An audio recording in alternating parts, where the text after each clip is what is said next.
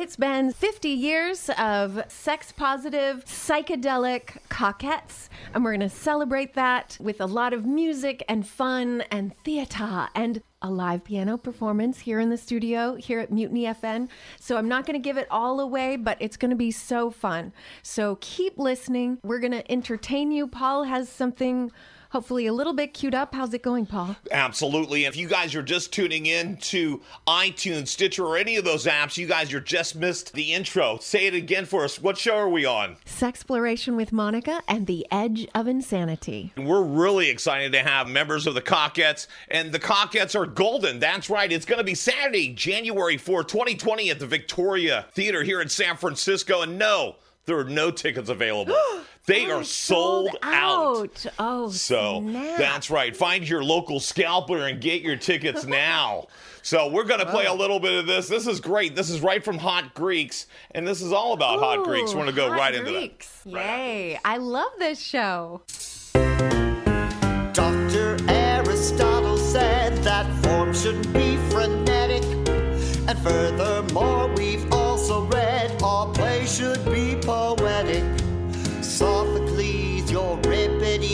Euripides wrote tragedies, but Aristophanes wrote comedies. Comedies, Aristophanes. Aristophanes wrote comedies. He's the bee's knees, Aristophanes. He was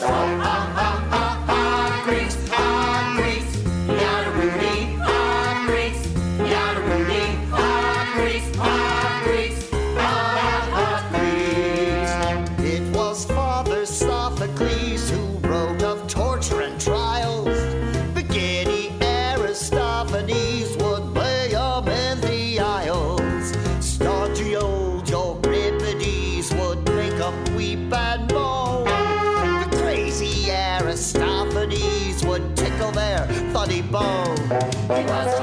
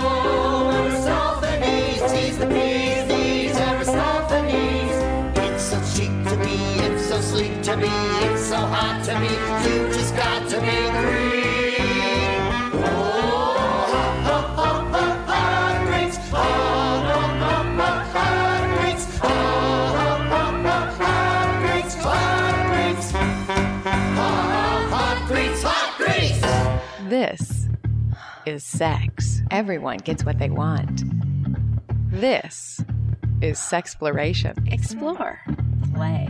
This is Sexploration with Monica. Sex is proof that God loves us and wants us to have fun. Sexploration with Monica at sexplorationwithmonica.com. I'm really excited to be back again with you. I know it's the holiday season and everything, but I'm really excited to have. I'm back with my friend Monica Thomas. Yeah, I've got some apple butter made it from my tree Oh, made with for love. Christmas. That's right.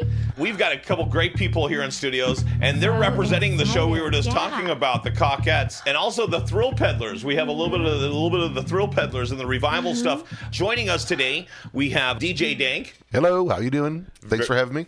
Thank you for being had, and Birdie-Bob Watt. How are you doing? I'm good. Hi. Hi. How are you today? I'm We're very so happy. Thanks for the. excited. I'm Even though it's a dark, dismal day outside, kind of misty and rainy, it's so gorgeous to drive over the bridge, knowing that we're doing this beautiful show in the city of San Francisco. We're sitting on the edge of 2020. Yeah. Which is, I mean, you a know, new decade. it's Orwellian, but that went Yeah. out in 1984. totally It's no one's, you know. feels like the future, doesn't it? It's like, oh my gosh, this is the 50th anniversary of the Cockettes. That's exciting. And Amazing. it's the 50th anniversary of the Summer of Love, and Yeah. and again, it is the turning of the decade, Right. Mm-hmm. turning of a, in some ways, a century.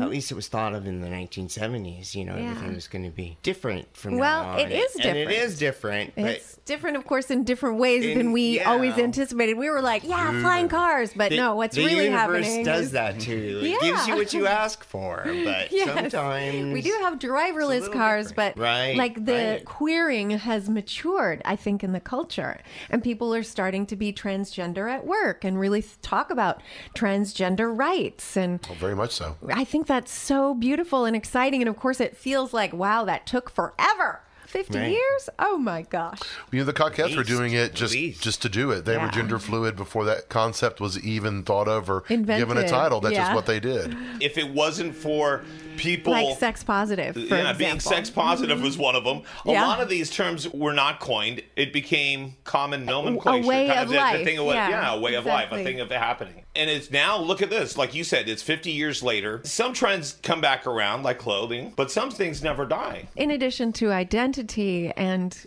expressing yourself really isn't a trend. People still, I imagine, stick to it. It's just that with the ways that the political system and what's accepted in the dominant culture does shift and swing back and forth, but we're always moving inexorably forward. Well, like even though we have Trump in office. Today we have the option to have a non-identity, Yeah, and that never happened before. You Yeah. either were A or B, Right. You know, It was binary. very binary. Mm-hmm. And if you weren't binary, you were expunged. You were, Right. Mm-hmm. you were, you know, driven to the fringes, which are great because a lot of good things happened on the Yeah. fringes. A lot of art. A lot of art. A lot of art. With the Cockettes, they were originally part of the commune system that Mm-hmm. sprung up in the Summer of Love, I think s- the late 60s.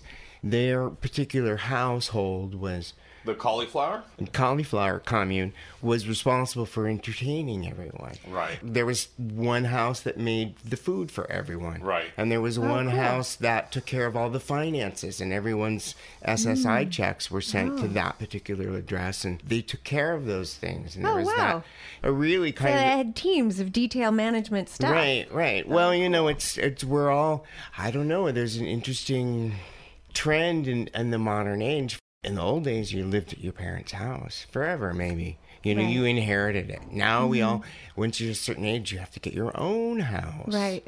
You have to get your own you know what I mean? You have to go out and the on your dual income own. families. You know, da, and so then Uh-huh. yeah, so then it you becomes have to buy your own box, get your own washing machine. all that, all of that, you know, Mm-hmm. All and I think it's great stuff. for consumer culture. Exactly. Well, it's like, it's like George Carlin actually coined the term "my stuff." Just it came with collective. Now, when people are going backwards, they're going to minimalists. They'd Right. rather live in a eight by eight room in the middle of nowhere with just a little bit of water and facilities and a book. well, and they want to have that in the city, right? Well, Walking no, not distance to everything. Not, not necessarily. I think a lot of people sure. because a lot of but the majority. You know how like we're invading the rainforest? I Mm-hmm. think uh, people are gentrifying our neighborhoods that way, and they're changing the way the like the commune system here in the Haight Ashbury. You just spoke of a very systematic and collective community that came together and were able to pull their resources and able to figure out whose strengths were what by working together.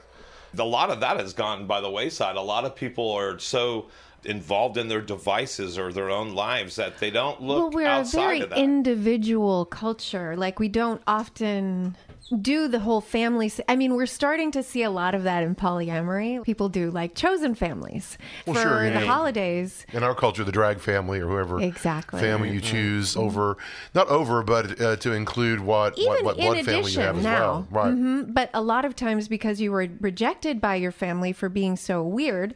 I'm using finger quotes when I'm saying weird. I mean, because we're making choices that the dominant culture doesn't approve of. So sometimes your parents don't approve of your choices, and Well, it's that- so nice to be accepted. Spend the holidays with chosen family. Well, the, the chosen family thing didn't really happen until the big influx to the cities mm. where suddenly you had workmates, you had people who lived in your apartment buildings, and you had an extended family. Mm-hmm. And you had the capacity for them to accept you in different ways than your a natural family might. So that kind of sprung out of that. So it's very urban and certainly lovely that in '69 there was that structure. It wasn't without its problems. Of course. There's You know, always and- darkness that and we're like, oh, what can we you learn from the shadow? You mentioned Well, yeah. President Orange earlier. Yeah. well, we had Nazi? He- Nixon. or- certainly, that hibiscus was sort of the messianic leader of the Cockettes Mm. in, a, in a lot of ways.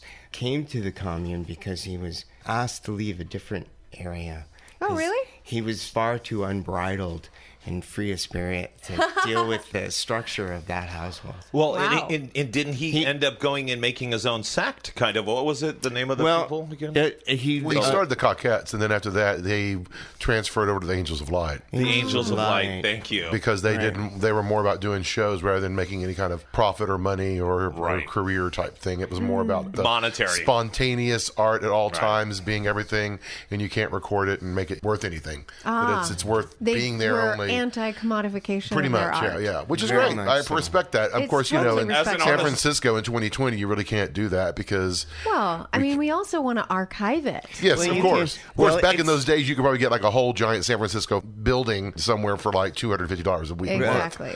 and then put twenty five people into it. so. Exactly. Rumi Missabu believes in that. It's part of the Howl Festival every year in New Mm-hmm. York. It's a free event there. Very elaborate, wonderful performance. Mm, I bet. So, the, you know, there is still that, but it did become an issue that broke things apart. After a while, yeah. After a while, because Right. it's like, oh, we can't buy all this glitter and lashes and fabulous stuff without some money. yeah, and exactly. That, you know, and then, Money isn't important, but it is sometimes necessary. it's one of the reasons why the story of the Cockettes is very seminal. Right. Is because it is that dance between doing it because it's art Mm-hmm. and I love it, and then doing it because you gotta make a buck and you Totally. got rent due or you're I gonna think pay we all have your- that struggle. Oh yeah, very much so. You Yeah, have to is it- choose between your values, your art, and also capitalism. Well, and it's an eternal struggle. Right. Because Oh, yeah. a lot of us, especially any kind of artist, I should be able to do this and I'm doing it for the love of the I'm- game. Yeah. It's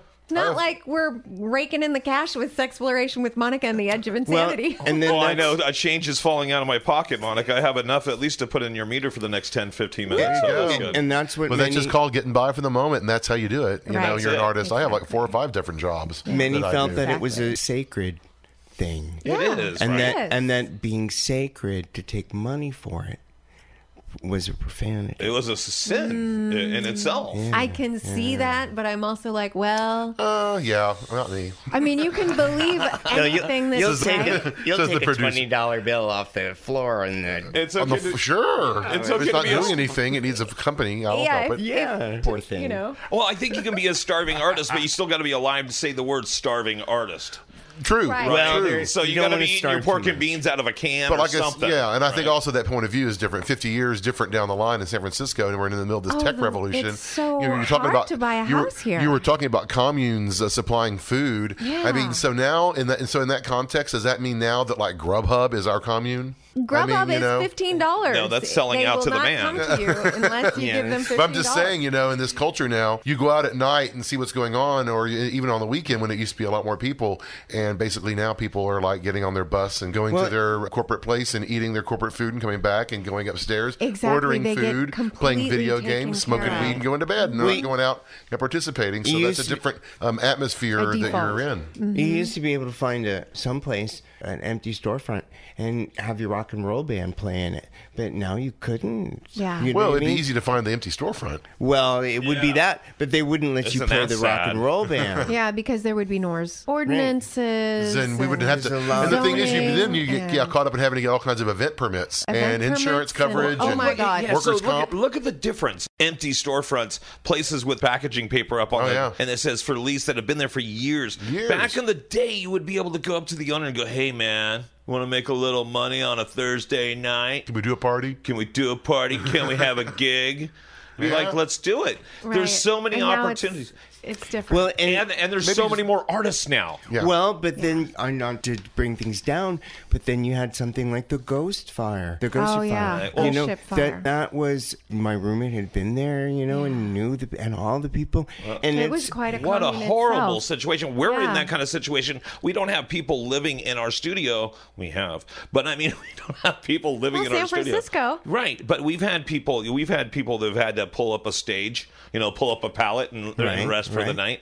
And we've had people from out of town. We we actually host a, an event every year that brings like I think a hundred different artists from all around around the country and the world. You walk into our establishment, we still have the rugs on the floor, the tapestries on the wall. Right. We're still trying to represent independence here, but Well, it's it's a the- struggling thing. It's a co-op. People Right. actually participated in the construction of this studio. right. Well, and once again, to a certain extent, I mean, I know you are, but you're not for profit. Do Right. You know that profit comes into the into the Yeah. play. Having No, done a lot are of things there is with the- money involved. with the Thrill Peddlers, they had a, a lovely space uh, which was donated to a really underneath the freeway, but kind of? They also It was called the for it. Hypnodrome. Yeah, The that's right. Hypnodrome. And so much there, but I mean, again, it, it's kind of like you didn't have the money to come in and like they're doing now and completely renovate the theater and rip things out and put things in. And all that Right. So it, it maintained itself very nicely. It was a fun place to be, but it, it was kind of to me the old sort of San Francisco that you saw a lot The of. Hypnodrome? Well, Very much the so. Hypnodrome. Or it was the modern early 2000s version of old San Francisco. Well, even Right. even Mutiny FM is not like the wine bars of the Castro. No. No, no. Which to me seemed very foreign. You know, God love them for being there because there's yeah. not things there, but it's not Right. to me that kind of crunchy hodgepodge. Where things are New literally just Dawn stapled Cafe, to the where wall. Everything yeah. is like you know, Uh-huh. there's Christmas trees Eclectic. hanging Yeah. upside down, and, and everything is kind of like. well, if, if we have a Christmas tree upside down, it probably has a joint or something hanging Oh, from it. So no. that's probably so. it's like mistletoe with something else on it or something else. but- Mistletoe, I can see. Yeah, there you go. Let's go back a little bit as far as the inception. This all started with wanting to go to the midnight movies. In 1972? Really? No, 69. 69. In Oh, 69. It started. okay. Um, there was a midnight movie thing going on, and do you remember the story on this completely? Well, I kind of do, but go for Go it. Yeah, for well, it, you could right. you could be saged and tell everyone. Well, you can correct me if I get it wrong. Okay. Se- Sebastian was running the midnight movies over at Palace correct. Which is in North Beach. in North Beach, Uh-huh.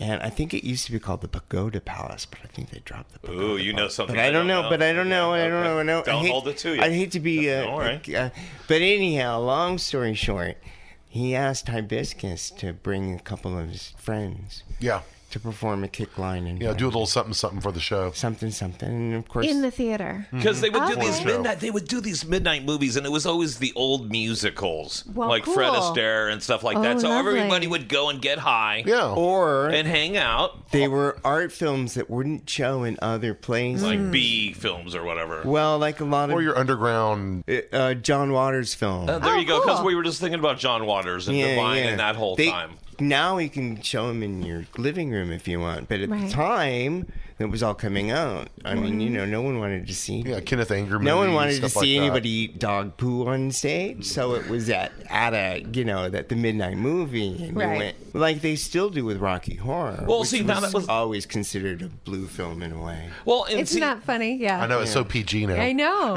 It is. Well, and then you Their big white underpants. You're like, ah. Well, you look at things like that. You look at Rocky Horror. Wasn't that a kind of an homage to the Cockettes? It was definitely an homage to the style that the Cockettes were starting. I mean, Right. they didn't have the I mean, glitter the bearders or any of the more hippie aspects of it, but it was definitely glam. uh, It was it was kind of the glam version. I mean, I think it had more to do with glam rock. There is a rumor, makes and I, A gl- again, a gleam I think of I'm the just gonna be- but then again, the Cockettes kind of like influenced a little bit of glam too. There- I mean, it's all there is a it was all happening at the same it time. And you look at '69, what glam happened in '72, '73. So Birdie Bob, what was the I, rumor? I was gonna, the rumor. The rumor was that Richard O'Brien had come to San Francisco and seen the, Cock, the Hmm. I see. Cockettes. And So there and- was some seminal. But that that I mean, Rocky Horror chooses a l from a lot of different sources. Sure, I mean, sure. To, to say it's you know But they all love the old musicals. I mean, the Cockettes. Right. If you listen to the, a lot of the music from the Cockettes musicals, Certainly the they're same. very informed Mm-hmm. by the 30s and 40s musicals from Hollywood.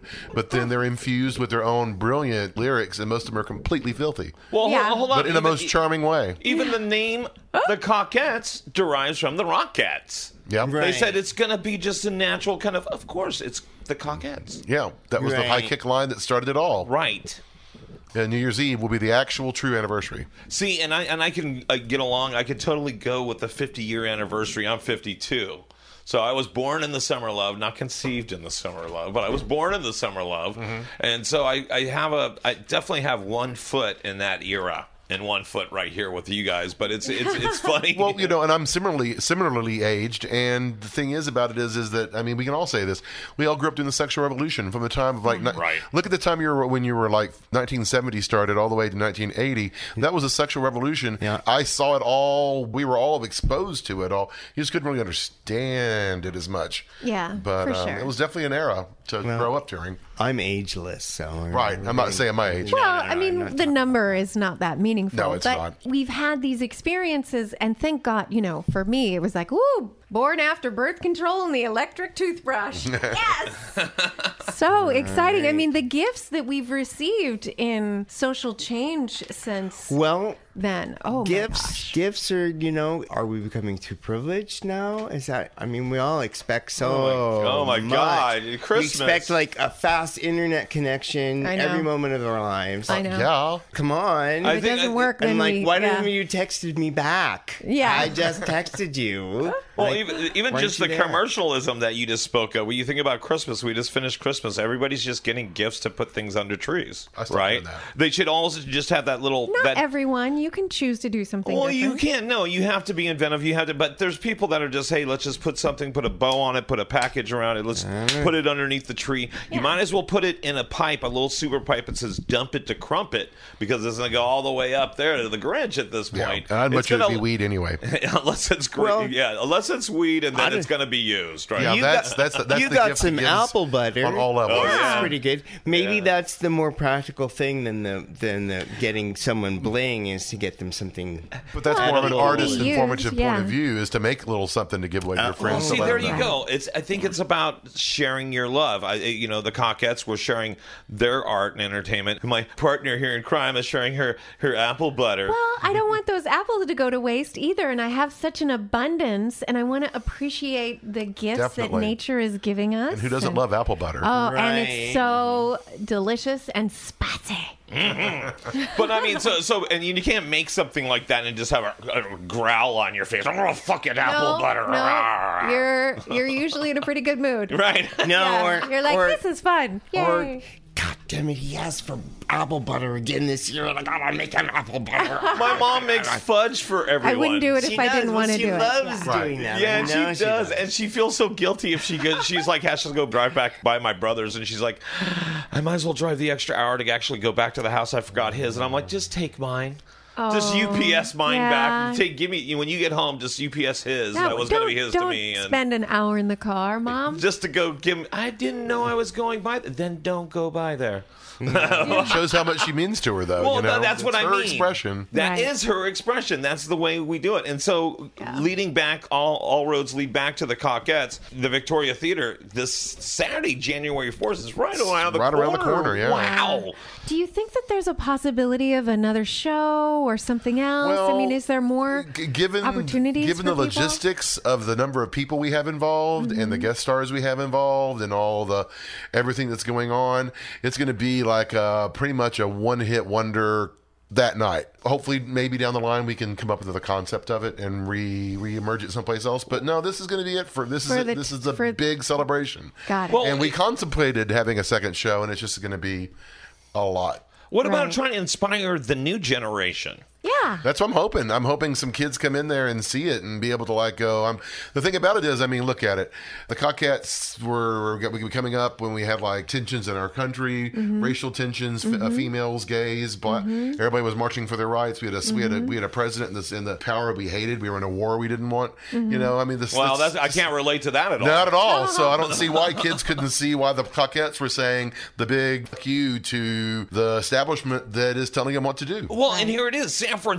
I know it's not 1969 anymore, but it, we're in a social and emotional revolution right now here in San Francisco. A lot of artists. Here's our battle cry.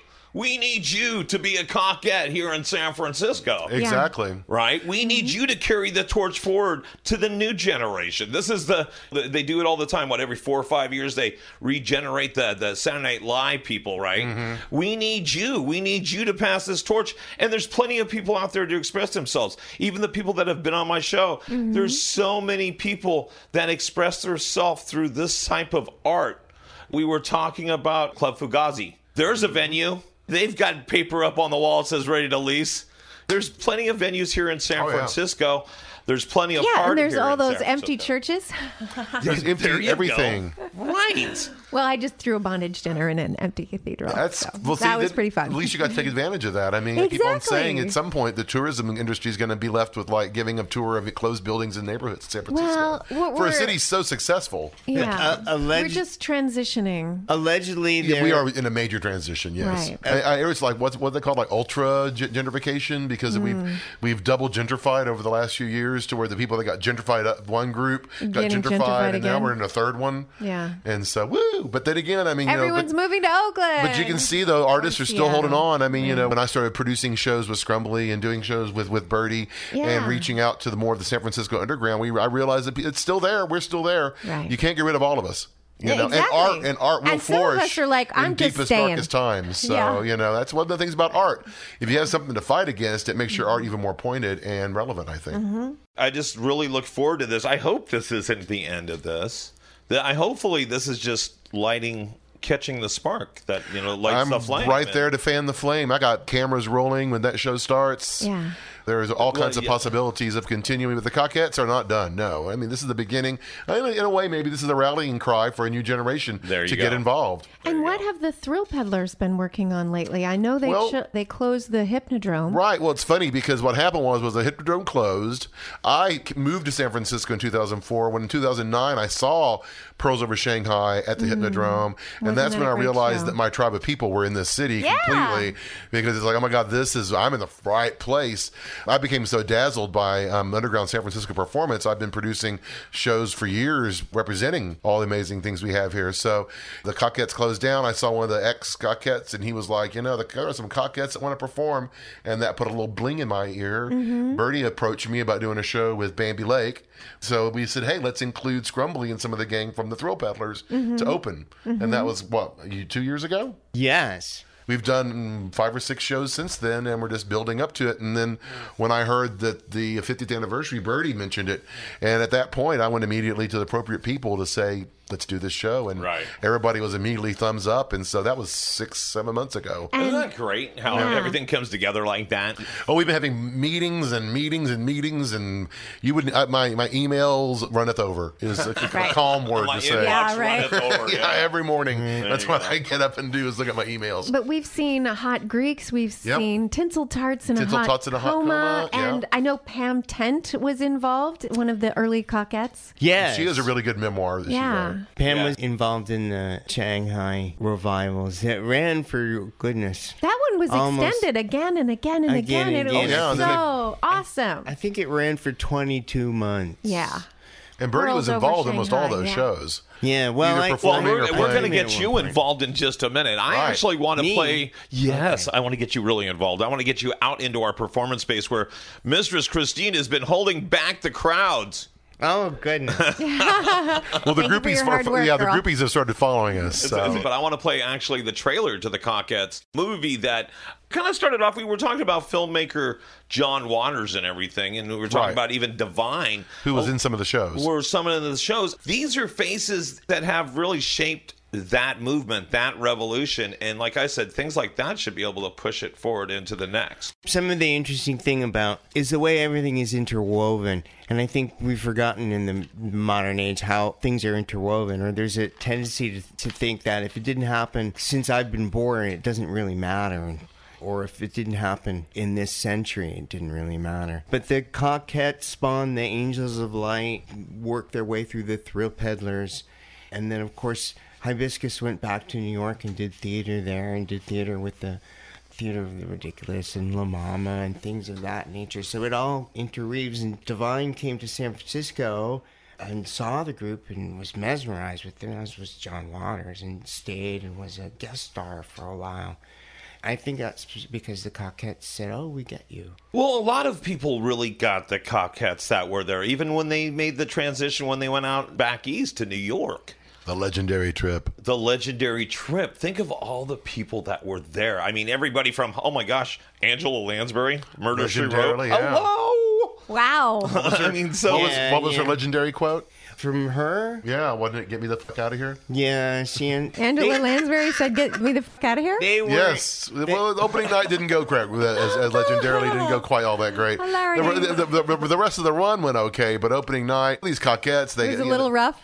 They were a little cracked out from the journey. You look at it and you're looking at like Andy Warhol and his big factory scene and how Right. fashion forward and stylish and wah, wah, wah they were. And you know, here come the Cockettes, a bunch of fun loving Right. hippies doing drugs, being naked, running around, And they're not rehearsing. Only and, being authentic. and right? they were received Right, like right. kings and queens. So there was like all these party supplies Yeah. and parties thrown at them. So they were little- So they got a little excited about their fa- newfound fame in New York. And so by the time they made it to opening night, maybe they Well, weren't 100%. they weren't really on point. Some of it was necessity.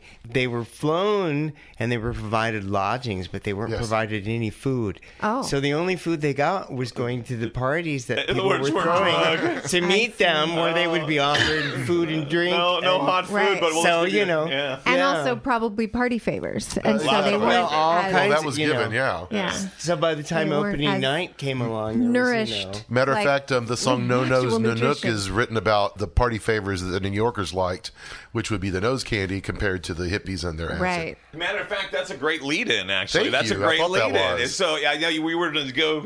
You were switching up. I went from seven to eleven. Oh wow! Get well, then that. get me a big gulp. Yeah, I'll Yeah, get really. you a big gulp right Let it there. ride. From Let seven it to ride. eleven. 7-Eleven. So tell me about the no no no no. S- Wow, no No nose Nanook. Wow, say that Yeah. three times Say that backwards. when you're a stoner. No Yeah. nose nanook. No what does that mean? nanook. No Nose Nanook, and this is the revival version of Vice Palace, Okay. which starred originally Divine. And it's a telling of the, the Mask of the Red Death. Right. You go to each room for a diversion to outrun the disease that's killing everyone. Hmm. Wow. And we end up in the White Room where we meet No Nose Nanook. I'm starting to see something to unfold in front of our eyes. It's very wintry tale. So Yeah, we're gonna right do front of your that. Let's play. Let's play the uh, Cockettes trailer. Then I'm gonna roll into No Nose Nanook, and then we're gonna do a live performance with Birdie Bob. Yay! I'm ready. So here we go. Before Watergate, Drop those trousers. San Francisco gave birth to the legendary, It's so tacky. magical, Would you like to go up or down? musical, immortals of dazzling glamour and artistry.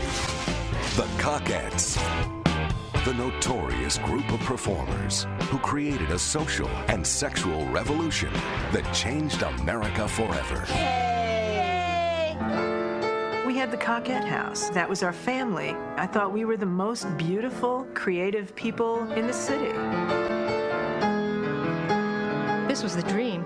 We were on a spiritual quest. This was what we were born to do. We were born to change everything. We really did believe there'd be a revolution any minute. We were playing to packed houses. And that put us into a whole new ball game. And we were going to New York. Everybody who was in New York at that time was there. Andy Warhol was there. And John Lennon. Critics are calling The Cockettes the best time I had at the movies at Sundance. Inspiring, charming, exuberant, and wildly entertaining. The Cockettes. It was complete sexual anarchy, which is always a wonderful thing. We are the Cockettes. Thank, you.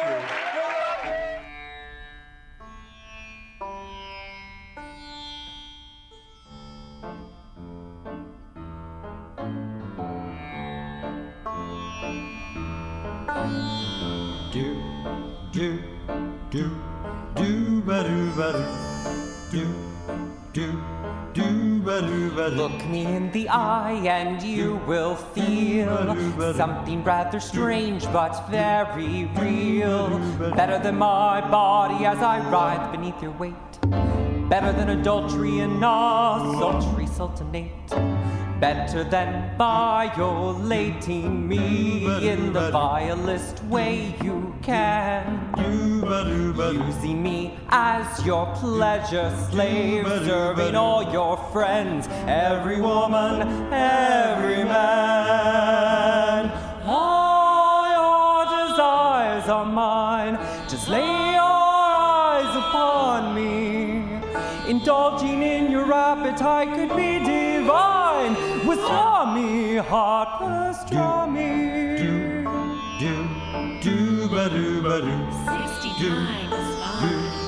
Do ba do ba do. 69 is fine. Do ba do ba do. And now we're going to play No Nose Nanook on Sexploration with Monica and the Edge of Insanity.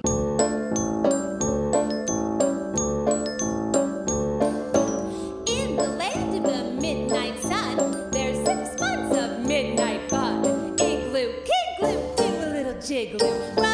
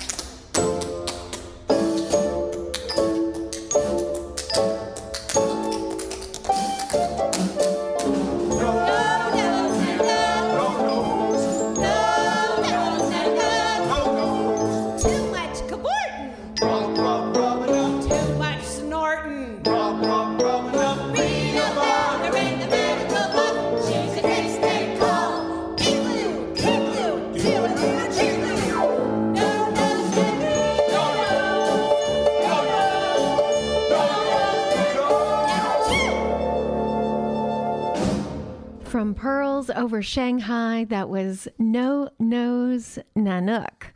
I'm Monica Thomas on Sexploration with Monica and the Edge of Insanity.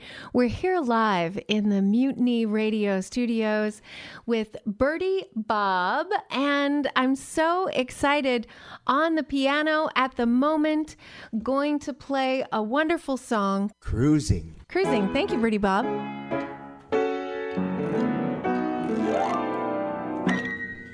I never found a man I could use much. Hardly left my throne, but what a land. I'll wonder what's at hand. For you see, I'm cruising. Sometimes I seem to be losing, but I'll never stop my oozing. Around the town, I'm cruising, looking for the man who'll do. I'm little numbers cruising the streets I'm choosing. Around the town I'm oozing I don't intend to be losing that little man to do. There's a dance break. Tap shuffle ball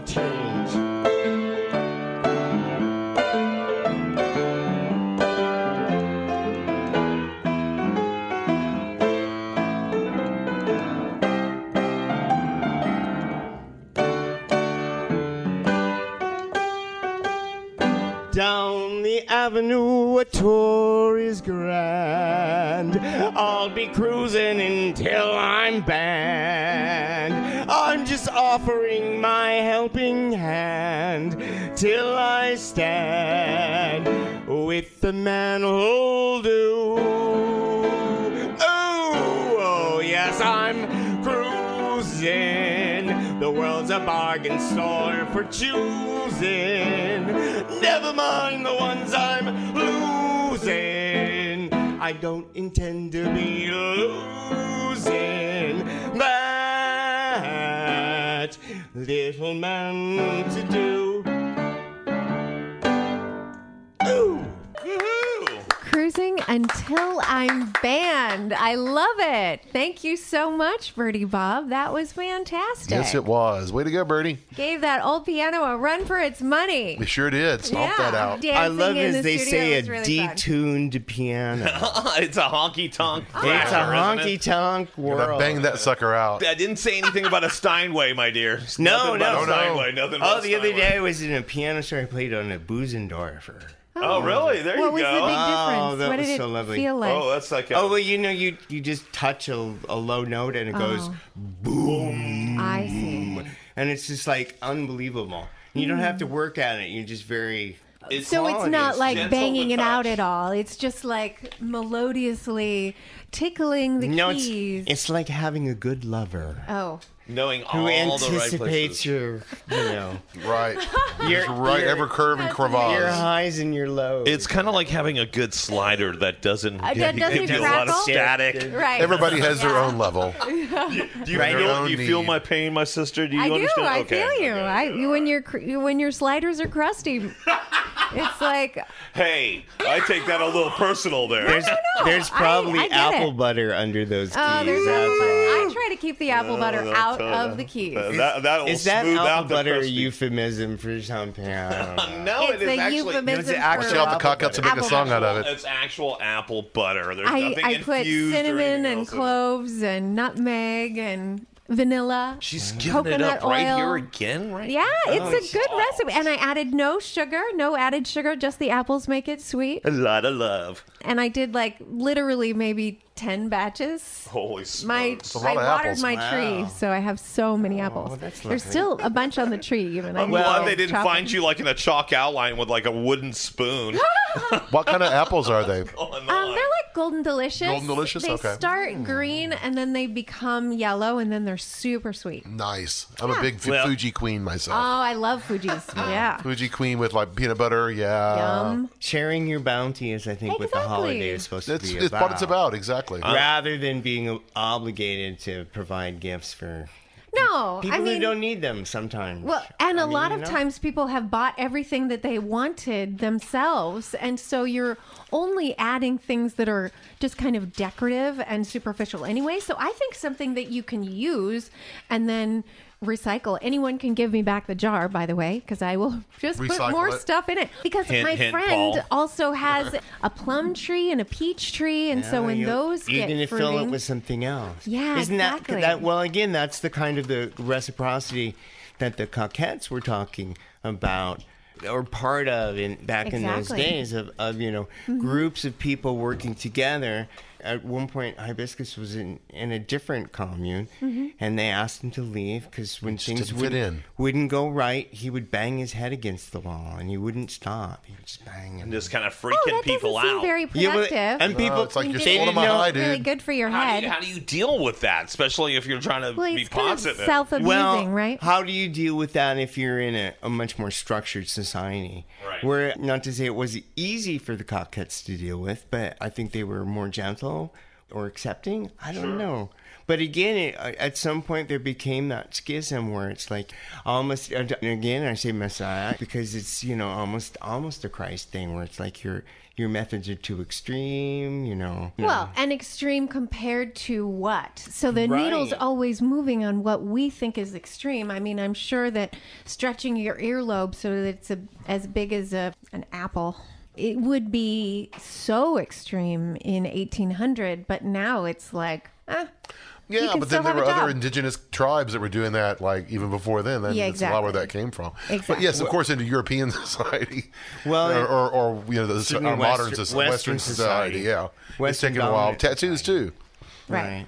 The Cockette energy is still going on. There's the Palace of Trash Is There's at the stud, monthly right. And the stud, Mhm. and those are was coined the children of the Cockettes.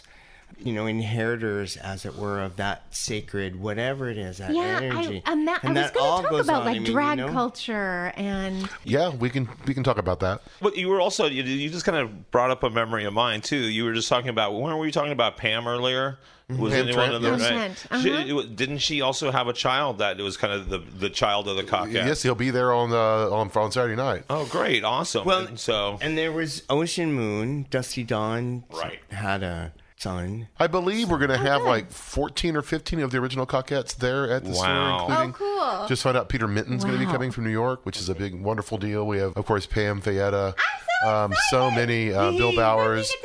Oh, and, and I did want to mention, you know, Bill Bowers is this amazing artist, rock and roll fashion designer. He signed, he, he designed clothing for the Rolling Stones, Led Zeppelin, Alice Cooper, quite a few others. And so he's also one of the kind of like I wouldn't say a main Cockette, but he was like definitely the Cockette group.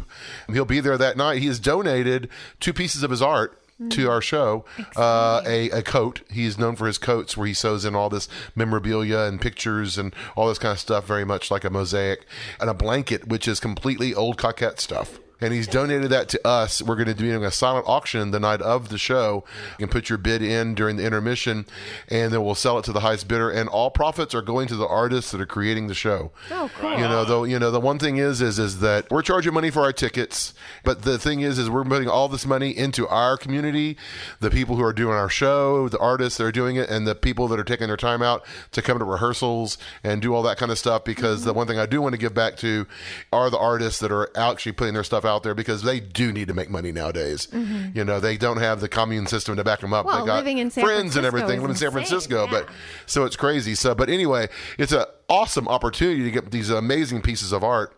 If you go to our uh, Facebook page, invite for the Cockettes are Golden, there is actually pictures there that I posted. So, anyway, it's just a great opportunity. And Bill Bowers, what a sweet guy to come and just donate that to us. And and so I'm just happy to be able to like maybe give all these guys a little bit more to make it through next week or whatever, make that bill. Oh, So I know, and, and artists, especially in San Francisco, are such a special and devoted breed. Yeah. I mean, with the rising prices of rent and real estate, it's just so hard to make ends meet. I actually became a realtor just so that I could figure out how to deal with my housing situation, right? Because There you go. you know, sex positivity doesn't actually pay a bunch of Doesn't bills. pay the bills. No, it doesn't. Doesn't Not yet. No, not yet. not but yet. it's I'm working it could on it. I'm exactly on making the moves. That's what that's what I'm doing too. I mean, Yeah. I started with drag shows, and then I started doing other shows, and this, that, and the other. And I'm all excited to be doing this show at the Victoria. And this is a step for me Yeah. to go move into a different level because Yeah. I do have the talent. I worked in film production for many years in Texas before I moved here. Yeah, I heard so many And it was interesting so things about your background. Yeah, so it's funny that I had this panic when I first started producing this show. I was like, "Oh my god, are you ready for this?" And I was like, "When Dan, you made production offices for movie shooting in Texas for five years. You can do this as well. Just Right. get to it." And luckily, I've been so honored to have this amazing group of support people. Russell Blackwood, who did all the Cockette shows at the Yeah. Hypnodrome, he's going to be hosting the Russell's show, and he has been so wonderful at introducing people and bringing people back in. Because the thing is, is, is this is a, a nostalgia show, but it's a double tiered nostalgia here. Right. We're talking 50 years of Cockettes. We're also talking about like a good 10 plus years of the Thrill Peddlers Exactly. entertaining San Francisco who have been gone. Yeah. And they're back on the stage, their biggest stage ever. For the biggest event ever. So Yay. Saturday night's going to be just one giant chill. Woo! In the back of your, you know, going up and down your neck because we're going to have so many guest stars, guest performances, and goodwill. I just think that place is going to vibrate. I'm Right so on. excited. I'm vibrating now. I'm like, Oh. You said you were working in film production. Were Mm-hmm. you actually know who shot JR before we all else did? Because didn't you work No, on that was before my time. Okay, because you worked Um, on I, Dallas. I, I remember lying on my best friend's mother's bed looking at the People magazine that had the cover of Who Shot JR. Right. And because I was living in Texas, I was a little kid, 110 miles from Dallas. I was gonna That say. made that was important. Who knew that two, three years later in college, I would be taking a semester off to go and be an intern at the Film Commission of North Texas, Mm-hmm. where they started scouting Dallas because their ratings were down. They were going to come back and shoot in town for the first time in years. I got along with the location lady, and she invited me to come along. It was like one of the worst. Worst and best jobs I ever had. This is a big group of film people that have been together for 13 years, and I was a big old green, eager beaver, ready to get made fun of, and every joke met played on me and everything. Eager gopher. Uh, I was an eager gopher, is what I was. You Yeah, had, to, you had to pay your dues. I man. did. You It was paid your beginning of them, and I could tell you story after story. But I mean, yeah, I got to meet like Howard Keel and Barbara Bel Geddes and uh, Larry Hagman and and all those stars and everything, and have conversations. And ironically, then years later, I actually was a coordinator on the reunion movies, and would have daily phone call chit chats with Larry Hagman. It was just one of those pinch me moments. Yeah. Where the phone would ring and go, Dan, hey, it's Larry. Hey, what's going on? I'm like, And oh you're my God, I'm talking to Larry Hagman about chit chat. Larry. Yeah, Where'd you have dinner? What's going on? Hey, okay, we'll see you later. That's fun. So anyway, yes, uh, the film industry that was a great part of my life. That was a good ten years. Worked on with movies. John uh, uh, Oliver Stone, Yeah. got to do all that and everything. But then I got the chance to move to San Francisco. Well, I that- know what you mean, It all yeah. segued into this. It seems like it now. And Birdie Bob, you've been performing ever since day one. Yeah. You you've not segued from one thing to another. You've actually just kept going, right? He's a legend. You're uh, starting to make him blush. You're making me blush on the radio. Oh, my How- goodness. how Hear that sizzle. Look, you're turning you're turning plaid well, over I, there. Look at I that. don't know. I've been lucky enough. I certainly have been excited by all the little things that have come my way. Did some restaurant work and used to work brunches and drag. And now you can still do that in town, but it's a little different. I actually waited the tables. I don't know if they do that there.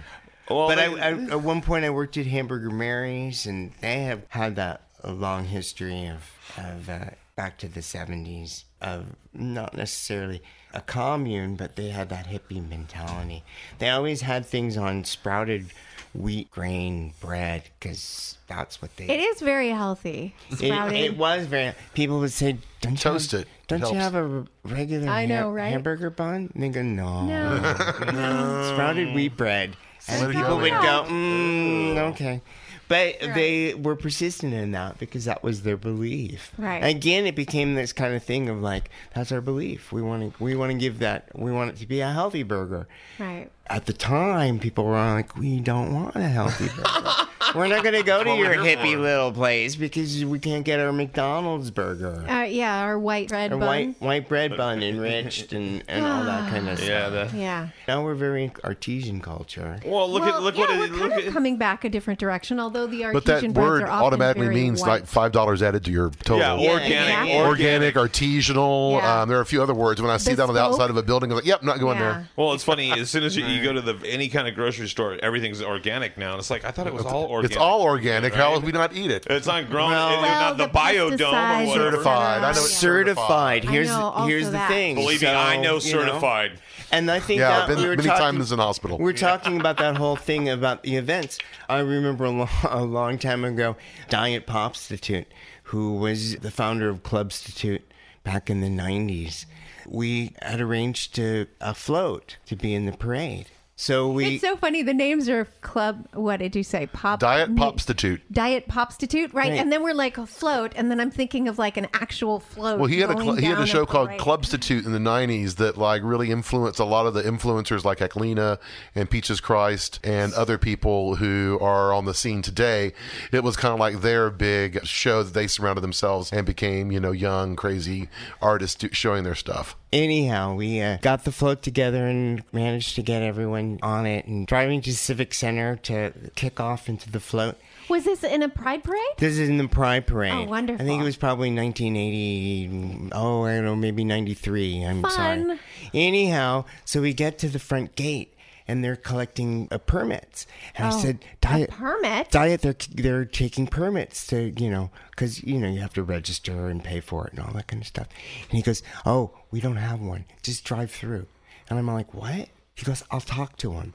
We were part of the parade that year Oh, and we didn't have a permit. And I thought that was amazing. But I don't think things like that happen t- in today's world. There's never all know. that Maybe. certification and, Maybe. and like Oh yeah, there's liability. There's all this stuff that wasn't There's there. a lot Even of- political correctness. So many things have changed.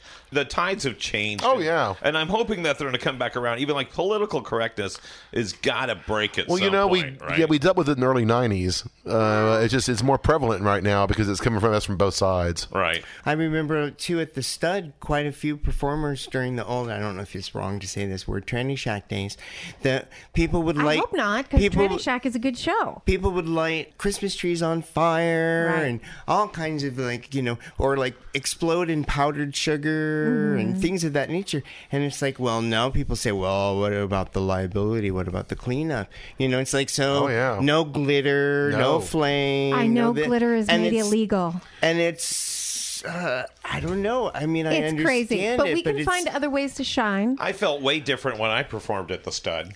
Did you? yeah, because I'm a comedian. I'm a white. We were just talking about white bread. I wish I was more of the sprout bread. You know, I'm the white bread guy that goes up at the stud, and they're like, "Uh oh."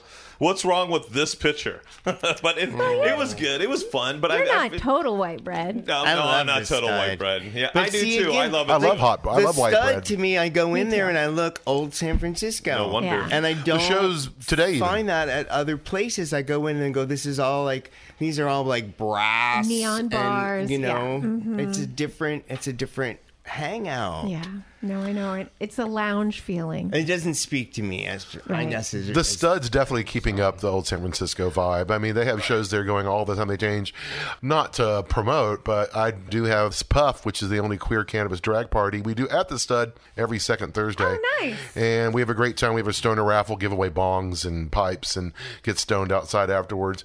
The stud is one out there that's putting that thing where people can come do their shows Exactly. once a month and be all crazy kooky and has a great little stage, great little lighting setup Yeah. bunch of nice people that run it. So that's definitely where you find your old San Francisco values. Soma, our bars, I think, still kind of carry that vibe. Mhm. And Uh, I the think Eagle. there are a lot of venues that are trying to keep San Francisco weird. Oh, definitely. You I have don't- Oasis. You have um, Piano Fight. Exactly. You have Mhm. several people, groups that are really trying to put it back out there still. And even this new Barbarella Lounge. Barbarella, it's- which used to be Club 800. Yes. Oh, well, yes. I've heard all about that one because everything. It's where all the new trans uh, people are hanging out. It's their new hangout because they lost Divas closed. Oh, yeah. And Divas. so, Oh, Divas so my so my friend. Maria Connor, who I did under the Golden Gate with for so many years, has been giving me like nightly updates about Club 800, and it turned because I mean they're all excited because they're. I was gonna- there last night. Were you there for the That's party? where my glitter's from. yeah, my friend Yano River Blue did a show there uh, last night, I believe. If you nice saw the drag show. Mhm. So yeah, that's another place that's sprouting up. yeah, exactly. There was drag. Again, last it's like night swinging and- away that pendulum, you Exactly. know. Well, and I and think we're kind of ending the conservatism thing. I'm hoping, and it's going to like swing the other way. It's so just a let's pendulum. please, Keep you know, San please. Francisco weird. We can Well, the keep the thing about it too doing is what we're doing. 1906. Exactly. Everything was gone. Yeah, it was it all. had to it's all been built up. Life because has it, changed. I mean, you know, and Yeah, so you have to seventy-five kind percent of of the city was destroyed by the Burned earthquake down. and by fire. the earthquake and fire, and Mm-hmm. and then you know a lot of it had to be raised because it was uninhabitable and Dangerous, yeah. dangerous, and Mhm. all that kind of stuff. So it really changed the topography. This is just that reminder. Certainly, I think at the time for the Cockettes, going going to New York. And having that experience became one of many experiences. The group went on and did other things. And then, like I said, they evolved and they broke off. A lot of the people after involvement in either the Angels of Light or the Cockettes went to New York and did performances and things and went on and kept that torch going. So the fact that it's still going after 50 years and inspiring others, I think is a great cause for celebration. I do too. And it's also it's it's art that needs to be rec- um, recognized. People who wrote these songs like Scrumbly Koldewyn, all these people, it's solid solid craft. So I've got a clip from San Francisco's infamous Cockettes. It's just some clips and antics and fairy hairy performances. And now, my beautiful friends, I give you Vice Palace.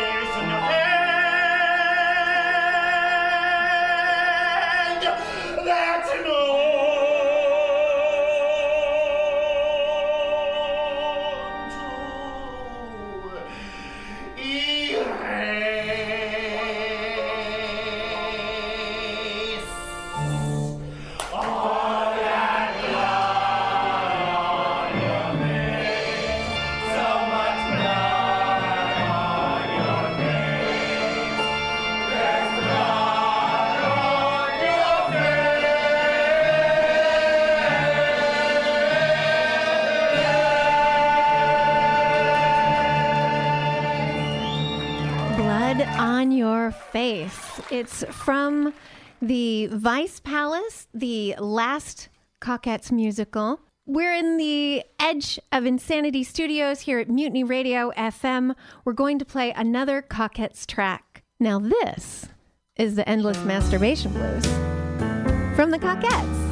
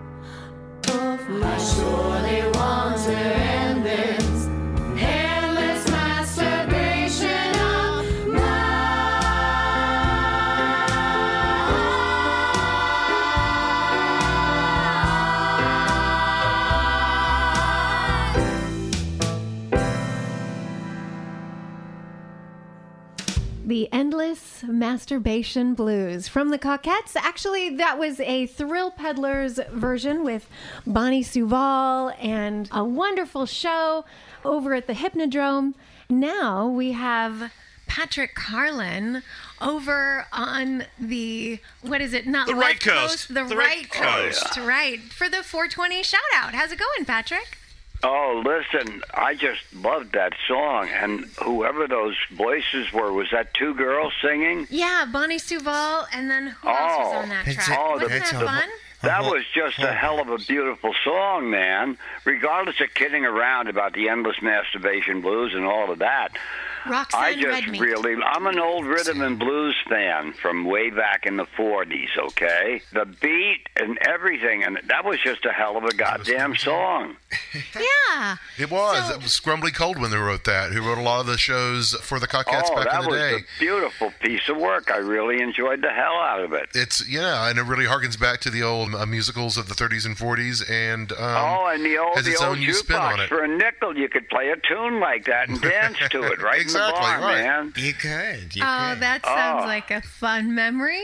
Oh, they are. Those were beautiful things. Uh, We lived close enough to Harlem where we got good music. Oh, I'm jealous about that. But yeah, Scrumbly wrote. Uh, who who were some other people that wrote music for the Was Cockettes? Scrumbly wrote uh, with different lyricists at the time.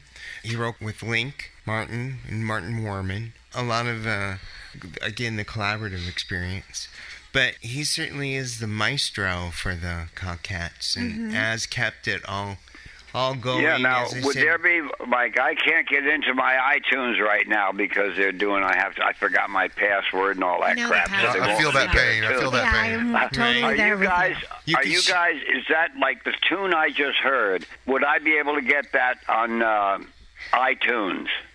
Gosh, I, I wonder, does the thrill, thrill peddlers so. do some? Ninety nine cents or a oh, dollar twenty nine. You, you, you, d- what group would I dial show. up? Oh, get it on the show. Download it today. Yeah, that's right. You can go to sexplorationwithmonica.com or the Edge Okay, of well Insanity. then Paul will take care of that for me because that that song really he I, play I, ca- I caught Madison Avenue Man off of Paul. I had never heard that. It's amazing the stuff that gets by me, man. And I love background singing, and I you know that that was just a hell of a tune. Yeah. Yeah, well, I bet it's on iTunes. I bet you could find it. I hope so. I'm so sure that's um, Birdie-Bob Watt, and we've also got Dan Karoska, producer Karkoska. of. Oh, thank Good you. Good try though. That's why I go by DJ Dank. DJ Dank. That's. Keep it easy. It- yeah, keep it something they can say. We're celebrating not? the What the 50th anniversary of the Cockettes, and they're doing a big show January 4th at the Victoria Theater. I'm Yeah. super it's excited already about it. sold out. We are sold out. Start the year with a bang. Exactly. Uh, yeah, that's Yeah, what I say. That's what I say. Yeah, that Saturday night's going to be. It's going to be a rocking fun night. And there's going to be a lot of guest stars, so many that we can't even mention them because we don't There even are- know some of them There haven't are a been few confirmed I can't yet. even mention. Wow. That's so special. And 15 of the original Marlene Dietrich will be Cockettes. rose, risen from the dead. I want to be alone. No, uh, you know, I, there'll be a lot of special things. I mean, if anybody knows anything from the '90s era, uh, uh, Miss X will be in town. And you're recording the whole show. There's two cameras going, and I told him to put GoPros up everywhere. So. Okay, so and how are we how are we putting that out? Are we doing that live? Are The we gonna show? Yeah. No, we're recording it onto onto disc. And then you're editing it later. Well, I mean, you have different ideas of what we could do. I mean, one, uh, uh, there's another part of me that wants to shrink the size of the show, but also I feel like that people need to be educated, Right. Because they don't know about the Cockettes. Right. We can't take this giant show on the road. Why not cut together a short film and then go to film festivals and bring a troupe with you to perform live for the people? idea.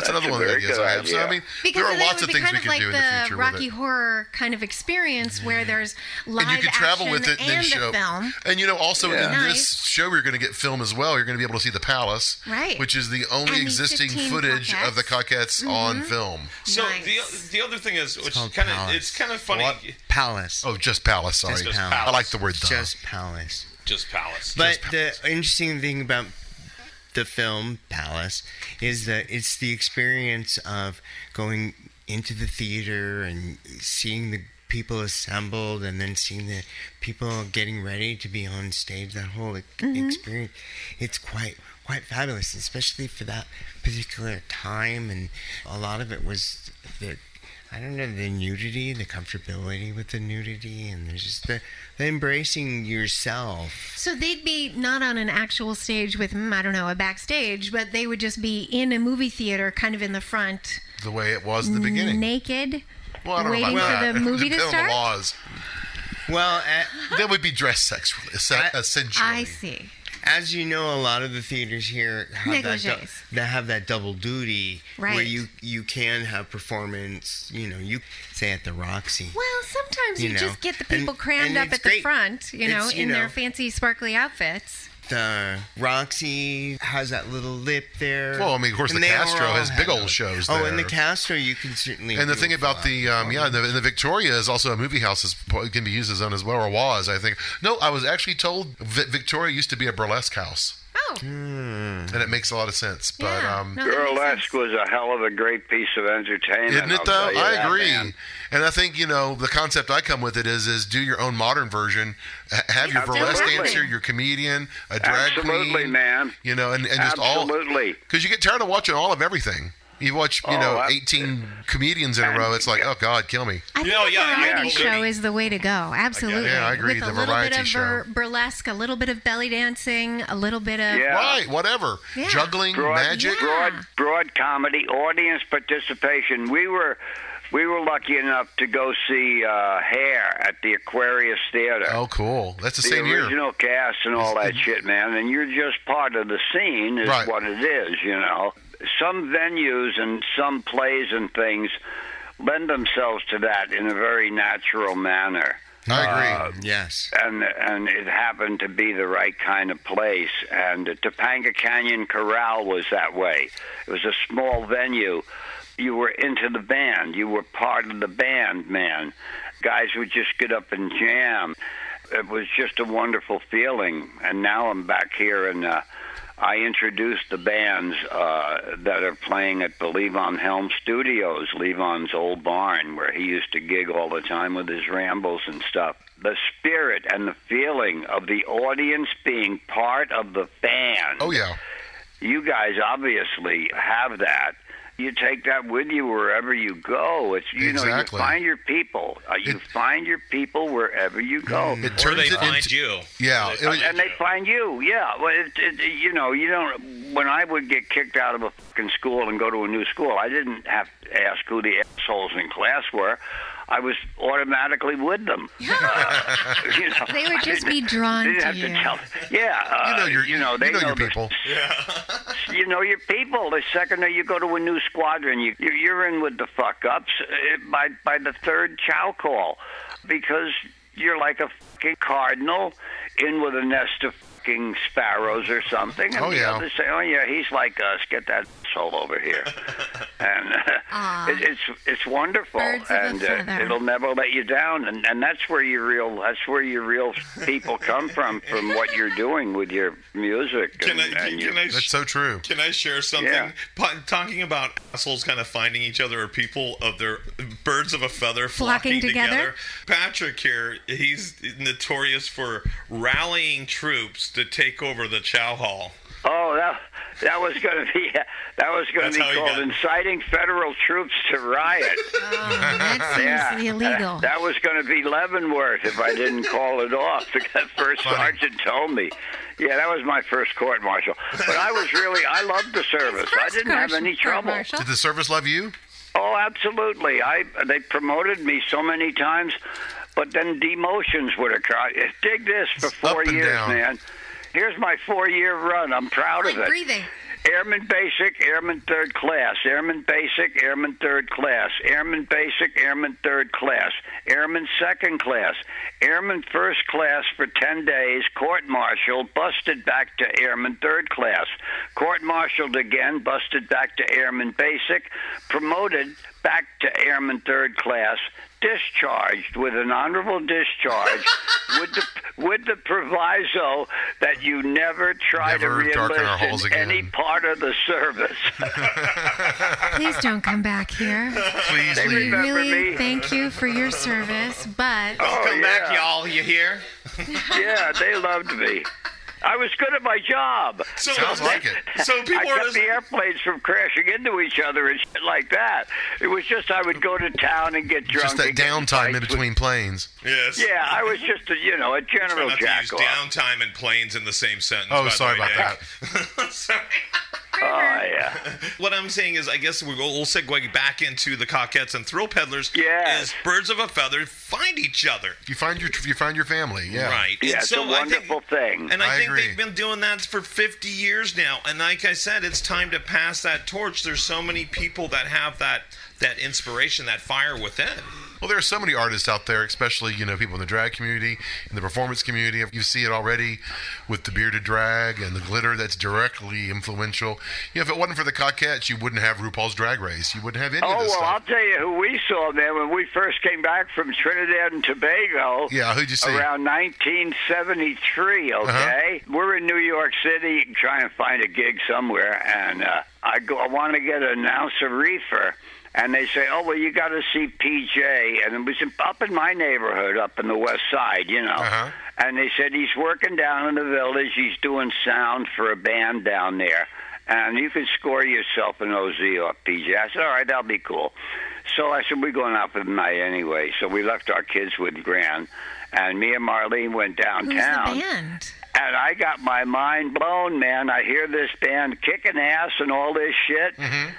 I score my thing off the kid doing sound. I walk in and it was the fucking New York Dolls. Oh wow. Wow. And I, yeah, man. And I, you know, uh, I was, I'm into all kinds of music and shit like that. I'm Clapton fan and everything from way back, and you know, the full rhythm and blues. Oh, and sure. as it became fucking rock and roll, and I saw these guys in these, they had these white satin gowns on, and I said, "Holy, what the fuck is going on?" Because I'm square that way, if you know what I mean. I'm just a fucking uh, crude motherfucker. And uh, He's fairly like me and- Yeah, I can me, tell. me and a buddy of mine from the neighborhood Oh, back in I'm the, when I was in the service, we brought a couple of Puerto Rican chicks down to a place called the 19th Hole in the village.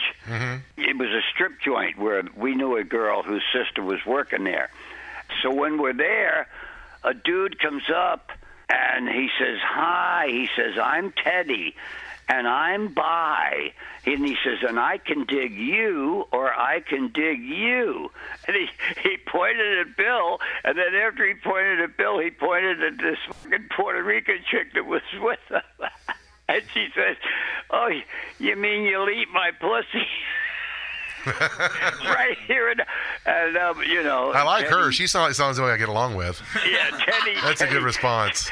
Teddy went away. What it does, and then And, Teddy uh, Blanche, he got like but, panicky. But she, the last time I saw this Segue chick, right I through the a- negotiation. This is Oh, it right I- here, the by the last way. time I saw her was That's the years later. She was older, Mm-hmm. and I was with Marlene, and we were coming out of a place, and she was just going over the counter with the sugar shaker to hit the fucking counterman in the head. Wow. And I Oh. took it Does she have good her, aim? And I said, I said, Carol, I said, you know, mellow out, man, mellow out. Life is long. It takes a while to get through it. Oh yeah, but I like street people, and I like people who do their own I like, thing. I like, I like exactly. I've always said I like odd people or strange I people. I mean, I'm always attracted to. fucking thing, man. Yeah, And because the the the, the, the norm is boring. Yeah, I see a guy with a mohawk haircut, and I'm talking way back when I was selling cars, man, Was and, that like- and looking like looking like Joe Straight Dude. I'd see a guy with a mohawk, I'd say, right on. My son had green hair, and he played in a fucking punk band and Sluts for Hire. That was Dennis. Good name. Yeah, and he went Good they- name, they Sluts for Hire. Screaming, yeah, they had a screaming chick. They went to Europe and didn't make any money, but they went to all these countries They went to that Europe. I never saw. They went to Right, Europe. exactly. They that was their. They had that a was a wonderful college time, education. Man. Yeah, life is about doing your fucking thing. I agree. And, And I think doing one it your way, and Exactly. and your people. Everybody finds the people that they enjoy being and one with. of the man, I'm awesome- wishing you a, a real fucking great 2020. Yeah. So, one of the awesome things about being different is when you recognize other communities that are also different, like you, Yes. different than the dominant culture paradigm, but different in a way that's outside of your culture, like a different being comfortable with it. subculture. Right. And to Oh, yeah. be Oh, able yeah. to of all the different subcultures. Oh yeah, we and let me tell you something about way way back when guys were mad at gays and shit like that, and they think it was macho. Uh, fucking bullshit stuff. We came down with some buddies of mine to pick up their paychecks and all, and we didn't know that 72nd Street in New York had become like Greenwich Village, right? So here's a bunch of Irish assholes. We go in this bar to wait for our buddies to get their checks, and it's a fucking gay bar, and we didn't know that. We had a wonderful fucking night. Yeah, you had a good time. Guys with good senses of humor and shit like this, we had a whole lot of fun, you know. Oh, yeah. And and when we were leaving, this one guy was like a beautiful motherfucker. He had like a beautiful face, like a fucking cameo. And sh- and I said to him, I said, "Wow, man!" I said, "Let me tell you something." I said, "If you were, were a girl, I would fuck you, man." And he said, "Oh wow." Have we? So But it was just because we were like really dumb, straight Irish alcohol guys. Yeah, You know what I'm apparently. saying? Did she fall for that line? I know. Oh, I, I, How many- would- when's your anniversary? We all had a big fucking laugh, man. Yeah. Oh, and they- good. And, and the guys in my neighborhood, they were fucking weird, man. I got a pink shirt one time. Oh, Uh, right, Mr. right. B roll collar shirt. I had a charcoal suit, and I'd put this pink shirt with my roll collar on. I'm Oh, talking like styling. 1954, you know. I had Which the is taps when on my Pink shoes. was kind of like a. a. And I, right? yeah, Or I just got did my laundry with a pair of a red pants in there. And they said, Jesus Christ, Carlin, what have you done now? Gone queer? Right. you simple motherfuckers. Pink, pink is really You popular in Sweden, like right though, out of oddly the for Boy the men. Scout book. It's a happy or, uh, color. or they In thought you were, there was something wrong with it. It was an amazing thing growing up. So in, those in the years. Victorian days, actually pink was a male color for male babies, Yeah, and then yeah, light yeah. blue was for the female babies because that funny? they I wonder thought- who switched yeah, that up. It actually used to be red for men and then blue for girls, Someone showed up and then the the lighter Oh, I love colors. They don't were even know what to do for fucking rules, and they tell the kids in school how to wear Well, their things hair. and shit. evolve. Fuck 'em Things in there evolve. With a meat Thank hook. God. Thank God. Yes, things Oh, evolve. yeah. Speaking about evolving right into 2020, I'm looking really forward. I'm so excited about Saturday, January It's going to be a big, big party. What can Oh, I expect when I go, Dan? uh, DJ Dank. Well, and- you and know, you're going to get a lovely tell me. fanfare. You're going to see some amazing San Francisco performers. We have a cast of 29 people. Scrumbly Koldewyn, who is one of the originators, he's worked so hard on this show with Birdie. They put it all together, featuring some of the greatest hits. The first time we sat down to go through the whole thing, it was like we got through Oh. like two hours of rehearsal, and we were like on page seven of 40. Uh-huh. And I'm like going, okay, we might need to make this a little bit shorter. So there's just so much information to put in here. Well, that- but Scrumbly's really put his heart into this thing, and it's going to Oh, show. And you're going to see live performances by these thrill peddlers. You're going to see the Cockettes who are there in attendance on stage making comments and movies and special guest stars. Birdie, take it away. It's going to be quite a fabulous evening of tributes. The different But there's a movie there. You there's just, there's movie segments. There's some un, yes. unto before seen footage, Supposedly unearthed, before- never before you know, seen. of- Nice. from different I sources, even moment, uh, from the from the Cockettes themselves, and many of them will be there. There'll be lots of tributes. There'll Oh, probably be be, a dynamite. Cockettes Day proclaimed by the city. You know, they have a Woodstock. We're going to get y'all state and back city here. recognition as well as uh, sainting from the Sisters of Perpetual Indulgence. Yay! We So love the we're sisters. super. right we're going to be Love them. super official after this show. I mean, I mean, I mean January great. fourth will hopefully from now on be Cockettes Day or something Oh, like that. in wonder- San I- I hope so. And then maybe we can make that a do tradition. this. We Yeah, can do this. we'll be back here in a year promoting our first, you know, reunion. and you're Yeah, also going to take it on tour and bringing new people in. I think it's I think it's time to make Cockette Army, the Cockette Army. I'm ready. And let's get out there. You know, dress the way you want to, whatever your fluid gender tells you you want to be. As long as I don't Let go through the ranks like Patrick fly. did, right? As long as I don't Well, go through the ranks like Patrick did. well, you know exactly. We'll make. Make sure you stay, stay, keep your stripes, keep those uh, chevrons, Carlin. Check this out. That's right. It's Saturday, January 4, 2020. It's at 2960 16th Street. You know what? It's right near the 16th Street BART. I know you don't got tickets, but even if you got to be, just be close enough to feel the vibe, right? Show up out You can front. touch my Show monkey. Be in the Come Klieg touch my lights monkey. of the marquee. I think Yeah. that would be There you lovely. go. It's going to be quite a scene. And Yeah, you but I- never know. Keep checking those brown paper tickets because you guys might release a couple, right? Af- you know, I get daily texts and messages of varying degrees of anger about not being able to get about not getting able to get tickets, and I'm like, I'm. It's like you sit there and you post like, "We're running out of tickets. People get them. We're running out of tickets." And I guess people just don't understand. They don't actually Well, and San Franciscans don't like to buy tickets They early. hate buying tickets early. so they this want to is buy really it the peeving day people of. off right now, Right. Because Well, I know there've been many shows I'm not I've had sure like I'm 20 seats sold feel and like sold it out. on Saturday. So, it's uh, weird. and they just weird have such an instant It's a thing. lifestyle. So the fact that that we're sold out like buy tickets for so a far dinner ahead is the like saying something. three days before. Right. We doubled our ticket sales. Right. Can I get reservations for five A minutes Five course now? dinner. I don't. yeah. I don't even have my outfit sorted out. I don't even have my hair There should be some glitter and some. Just throw in some glitter. You're Yeah, good as you are. I'll Let's borrow go. some of Monica's Let's here. do this. Cockettes would tell you. Cockettes would tell you if you like it, if it speaks to you, you oh. wore it.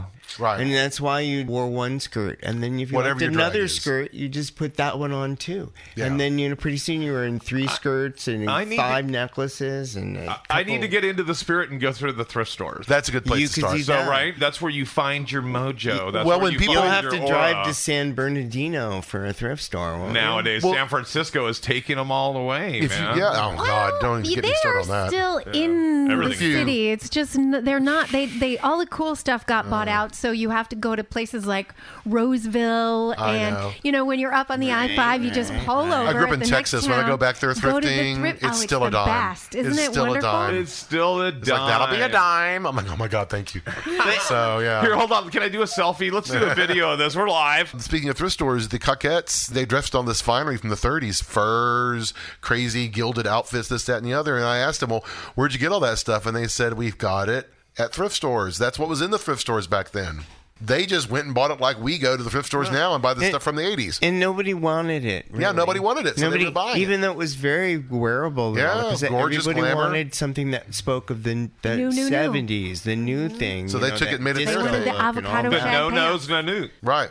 Right, right. So whatever you find in the thrift store that speaks to you, you wear it and be proud. Okay, so that's what I got to do. What are you two really looking for? I know there's a lot of people coming. I'm looking for it. You know, we talked about it earlier, the multi-layering.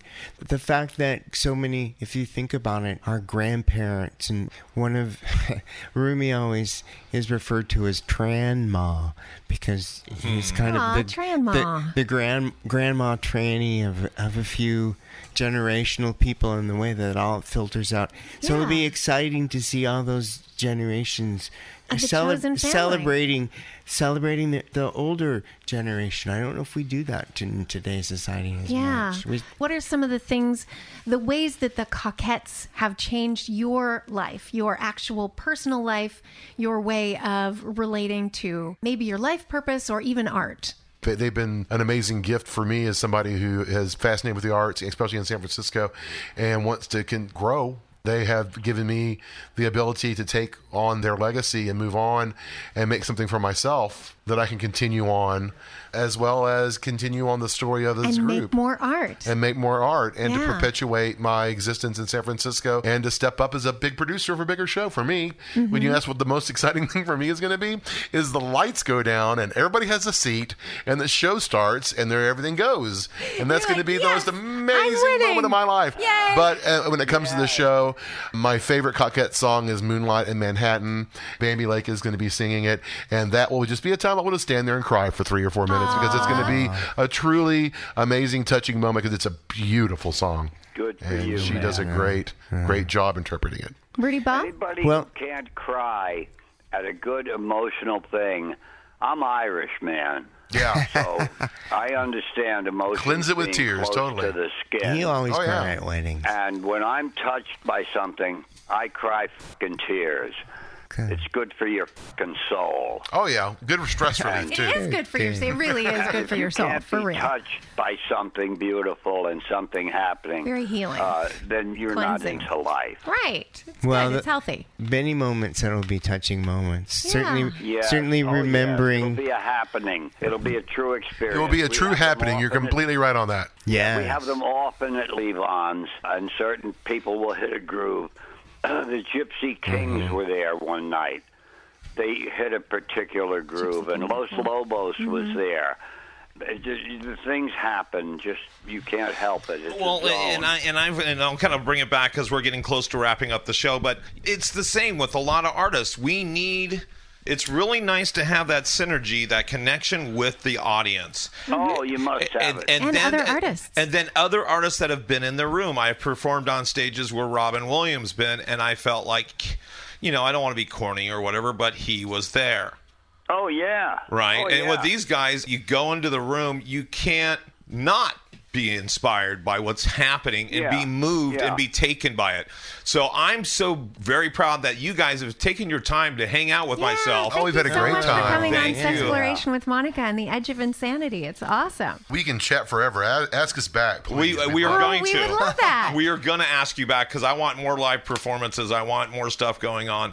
Again, Absolutely. Thank you, DJ Dank and Birdie Bob. Thank you again for joining It was us. I really appreciate it. Our pleasure. Monica, So much fun. oh, I thank love you, Paul Brumbaugh. I love you, Monica Thomas. Thanks so much for having me on the Edge of Insanity, Paul. thank you for being here again, Monica, and thank you, Mistress Patrick. We really appreciate we appreciate you being here, my friend. Oh, thank you, man. I always Thanks, learn Patrick. stuff. I'm, I got a lot to learn, and I love it. There you go. So you can check out everything. He's got books on Amazon. So check out everything Patrick Carlin does.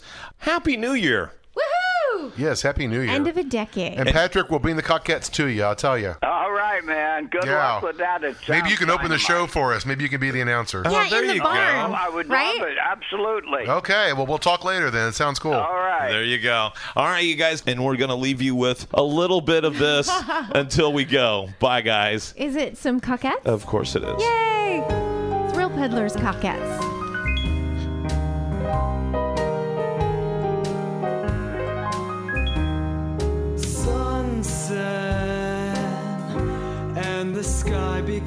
Becoming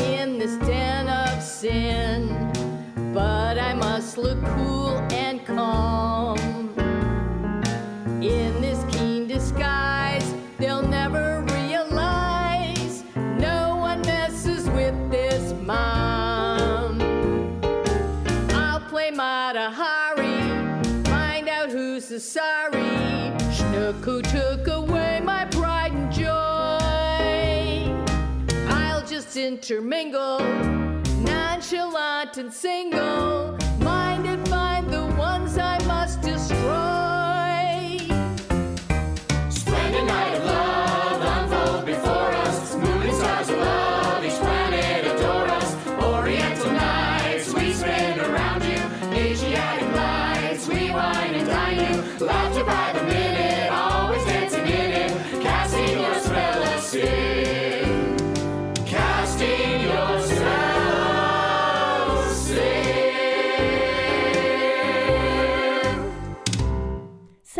email at sexplorationwithmonica at gmail.com. And if you'd like to subscribe to Sexploration with Monica, you can do that on iTunes or TuneIn Radio. And you can always download free episodes at sexplorationwithmonica.com.